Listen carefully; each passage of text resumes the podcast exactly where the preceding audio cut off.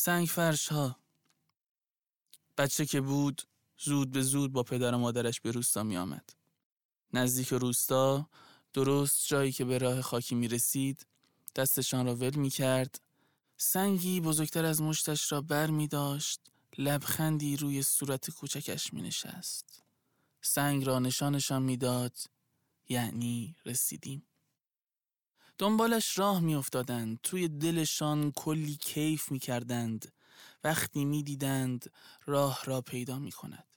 مگر می شد خانه آقا جان را پیدا نکرد؟ هر قدر که کوچک باشی. کمی بعد سخت‌تر شد. خیابان‌های آسفالت راهشان را به خانه آقا جان باز کرده بودند، اما هنوز هم توی پیاده‌روها قلف سنگ پیدا می شد. از همان بچگی معلوم بود نادر هم مثل پدر آدم زندگی شهری نیست. برای همین پدر بیتابیش را بهانه کرد و به روستا برگشتند. هرچه نادر بزرگتر می شد روستا هم استخوان می ترکاند. حالا به جای روستا شهر بود و دیگر از قلوه سنگ های ریز و درشت خبری نبود. از همه بدتر اینکه تا قدم هایت میخواست کمی به سنگ فرش های شهر تازه عادت کند، تا کمی رفیق میشدید، تا قلقت دستش می آمد که چطور بار غمت را سبک کند، میخواستند با یک مشت سنگ بیروح که هیچ چیز از تو شهرت نمیدانستند و فقط خوش رنگ و لابترند و یک دست تعویزشان کنند. مگر چه ایرادی دارد سنگ فرش ها با هم فرق کنند؟ اصلاً بگذار به شاعرانگی تو و باران حسودی کند. درست همان وقت که صورتت را بالا نگه داشتی تا باران با قطراتش نوازشت کند، همه آب جمع شده زیرش را یک جا روی کفشت بپاشد، بعد تو با تمام وجود ذره ذره خیز شدن را روی جورابت حس کنی و مورمورت شود. بگذار گاهی زیر پایت لق بزند، انگار صدایت می کند آهای یادت هست؟ آن وقت دیگر خودت را گم نمی کنی. و آن شب لحظات تلخی رقم خواهد خورد برای تو و قدم‌هایی که قرار است برای آخرین بار روی رفیق‌های چند سالت برداری و خاطراتت را مرور کنی و تنها یادگاری هایت از کسانی که با تو یک روز رویشان قدم می زدند و حالا نیستند قرار است از بین برود. و این اندوه بزرگی برای یک مرد است که تنها تسکینش همین دلخوشکنک های کوچک است. راه می رفت و اصلا خیال نداشت جز صدای موسیقی قدمهایش به چیزی فکر کند. آسمان تاریک بود، حتی یک لکه نور به دامن نداشت. آدمها بی آنکه نگاهی به هم بیاندازند از کنارش رد می شدند. کمی جلوتر مرد جوانی ساک‌های مسافرها را داشت با عجله بار اتوبوس می‌کرد. در نگاه مسافرانی که از بدرقه کنندگانشان به سختی جدا می‌شدند، می‌شد دلتنگی را با تمام وسعتش لمس کرد. مسافرانی که وقتی به خانه برگردند با همه چیز، حتی سنگ فرش‌های شهرشان هم غریبند. سلام. دلش نمیخواست از حال و هوای خودش خارج شود، ولی دیگر دیر شده بود. پسر جوانی با موهای به هم ریخته که آستینهایش توی مشتش بود و بینیش را پشت هم بالا میکشید و موقع حرف زدن روی پاهایش تاب میخورد، روبرویش ایستاده بود. آقا، اگه تهران میرین چمدوناتون رو بدین بذارم توی ماشین. بله؟ بله بله ممنونم. آن وقتها برای دور شدن از شهر زمان زیادی لازم نبود. چراغ‌ها انقدر زیاد نبودند که پای دور شدنت بنشینند. یک دفعه خودت را در وسط یک اتوبوس تاریک می‌دیدی که همه مسافرانش یخ زده از شیشه به ظلمات راهی که انگار تمام شدنی نیست خیره شدند. خفقان اولین حسی بود که بعد از جدا شدن از خانه با تمام وجود لمسش کرده بود. از کجا شروع شد؟ از تحمل فشار وزن قدمش روی سنگ فرش های آن خیابان؟ از کنار دیوار کوتاه ترمینال که بالای آن را با میله های به هم دوخته بلند پوشانده بودند آرام راه می رفت. از پشت میله ها اتوبوس پارک شده سه حشمت معلوم بود که با هر قدم دور می شد. هر قدر از محوطه اتوبوس ها بیشتر دور می شد، انگار بیشتر از روستایشان فاصله می گرفت. بیشتر بوی شهر می گرفت. بیشتر تنها می شد. از پشت میله ها روستا دورتر بود. دلگیرتر. دیوار کوتاه ترمینال پا به پای جوی لجنکش کنار خیابان که باران دیگر برایش خاطره‌ای کم رنگ بود راه می رفت. نادر داشت به سختی روی مرزی که خانه را از او جدا می کرد پیش می رفت. بند ساک شانه اش را از پشت می کشید و ساک دستی اش را که به دست راست داده بود ناچارش می کرد دست از مقاومت بردارد و به روی زمین بگذاردش. ببیند چند سنگ فرش نوری دور شده و این بار با دست چپ که زودتر از دست راست تسلیم می شد ساک را بلند کند. آسمان از شبی سرد پر بود. حس می کرد پیراهنش به اندازه بلندی موی تنش از او فاصله گرفته است. گلویش می سوخت. وقتی نفس می کشید انگار با هر دم داخل بینیش را با تیغ می خراشیدند. مدام با زبانش لب را تر می کرد و راه می رفت و تسلیم می شد. انگار این شهر خواب نداشت و آدمهایش روح. از کنارش رد می شدند. تند راه می رفتند. هر جا پیاده رو تاریک تر بود قدمهایشان تند تر می شد. کمی هم ترسیده بود. همان وقت که احساس کرد سایه‌ای تعقیبش می کند. قدمهایش تندتر شد. اصلا خیال نداشت ساکش را روی زمین بگذارد. در همین لحظه بود که فهمید چرا تاریکی پیاده‌روها نسبت مساوی با تند شدن قدم‌های عابرها دارد. کم کم داشت شانه‌اش به زمین نزدیک و نزدیکتر می‌شد که روزنه امیدی به شکل چراغ سوزنی چرخ دستی کنار پیاده‌رو نمایان شد. خودش را به چرخ دستی رساند. ساکش را زمین گذاشت. در حالی که هنوز ردیف نفسهای تیغدارش مرتب نبود و پیراهنش نمناک شده بود و قطرات عرق را حس می کرد که روی پوستش سر می خورند. انتظار سایه را کشید. سایه به چرخ دستی رسید. ساکش را زمین زد. تند نفس می کشید. در حالی که با دست و آستین عرق روی پیشانی و صورتش را خشک می‌کرد.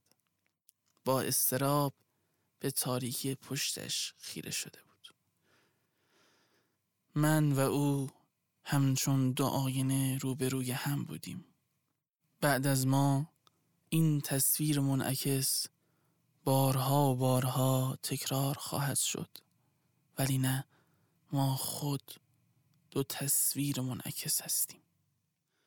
بوی معطر روغنی که از روی چرخ دستی بلند می شد ته معده‌اش را مچاله کرد. لای ریش‌های مرد پشت چراغ زنبوری تارهای سفید زیادی دیده می شد. یک کلاه کاموایی روی سرش بود و یک پولیور توسی تنش. از همون یقه‌گردها که سربازان تنشان می کنند. آستین‌هایش را بالا زده بود و شکم نانفانتزی‌های کوچک را خالی می کرد و چند ورق خیارشور و گوجه لایشان جا می داد و گاهی به مایتابه‌ای که شعله کوچکی زیرش زیاد بود نگاه می کرد.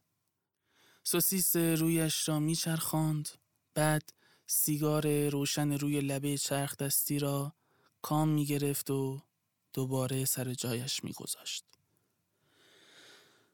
چند قدم عقب‌تر جوان سرتراشیده‌ای که اوورکوت خاکستریش هنوز تای اتو را گم نکرده بود، خیره به لقمه خانگی درون مشمای شفاف بین انگشتانش که بوی بیاط میداد، انتظار ساندویچی را میکشید که قرار بود از بین دود و روغن و سیگار مهیا شود. باد نفس سردش را نثار تن لخت خیابان و آدمهایش میکرد، جوری که مرد پشت چراغ زنبوری مجبور شد برای روشن کردن سیگار بعدی سرش را بدزدد و دو دست را پناه آتش فندک کند. لرزه به تن عرق کرده نادر افتاد. دو دستی خودش را در آغوش گرفت، سرش را پایین آورد و به کفش‌هایش نگاه کرد. هنوز از روستا چیزی با خودش داشت. دوست نداشت گل خوش شده رویش را تمیز کند. نگاهش درگیر کفش‌ها بود که چشمش به سنگ فرش‌ها افتاد. ماتش برد. رنگشان فرق داشت. مرز را رد کرده بود. آقا جان می گفت ترس برادر مرگ است. نگفته بود که از خانه دورت می کند. شاید هم مرگ یعنی این که حساب سنگ فرش هایی که از خانه دورت کرده از دستت در برود. انگار گم شده بود. دلتنگی دو دستی گلویش را فشار می داد. تنها راه چاره برایش رفتن بود. یکی از خیابانها را تا انتها راه رفت. شاید کمی با سنگ فرش ها خو بگیرد. دیگر به پشت سرش نگاه نکرد. ترمینال، ترمینال، وسایلتون جا نمونه. با فریاد شاگرد شوفر که صدایش را توی سرش انداخته بود و صندلی‌های خالی را برانداز می‌کرد به خودش آمد. از اتوبوس پیاده شد. یقه پالتویش را برگرداند، دستهایش را چند باری به بازوهایش سایید. گرمایی که از بازوها به کف دستها چسبیده بود را به صورتش کشید. رفت تا چمدانهایش را تحویل بگیرد. همراه با قرقر چرخ‌های چمدان به سمت دیوار ترمینال حرکت کرد. چند قدم مانده به دیوار نگاهش پرت تکه پلاستیکی شد که با باد می‌رقصید و سر به دیوار می‌کوبید. مثل پروانه‌ای که نور پشت شیشه پنجره را دیده باشد. باد بلندش میکرد و دوباره به زمین میزد. هر بار بیشتر بلند میشد، سرعت سقوط بیشتر بود. باورش شده بود پرواز را. صدای بال سنجاقکی را میداد که آن روز داخل پشه‌بند آقا جان گیر افتاده بود. صدای تقلای سنجاقک وقتی بین دو دستش که با احتیاط به پنجره نزدیک میشد و بعد پرید. ولی حالا پریدنی در کار نبود. نادر این را می دانست ولی آرزو می کرد تکه پلاستیک پرواز کند. تلفنش زنگ خورد و زود قطع شد. خم شد، تکه پلاستیک را برداشت، بالای سطل زباله‌ای در آن نزدیکی رها کرد.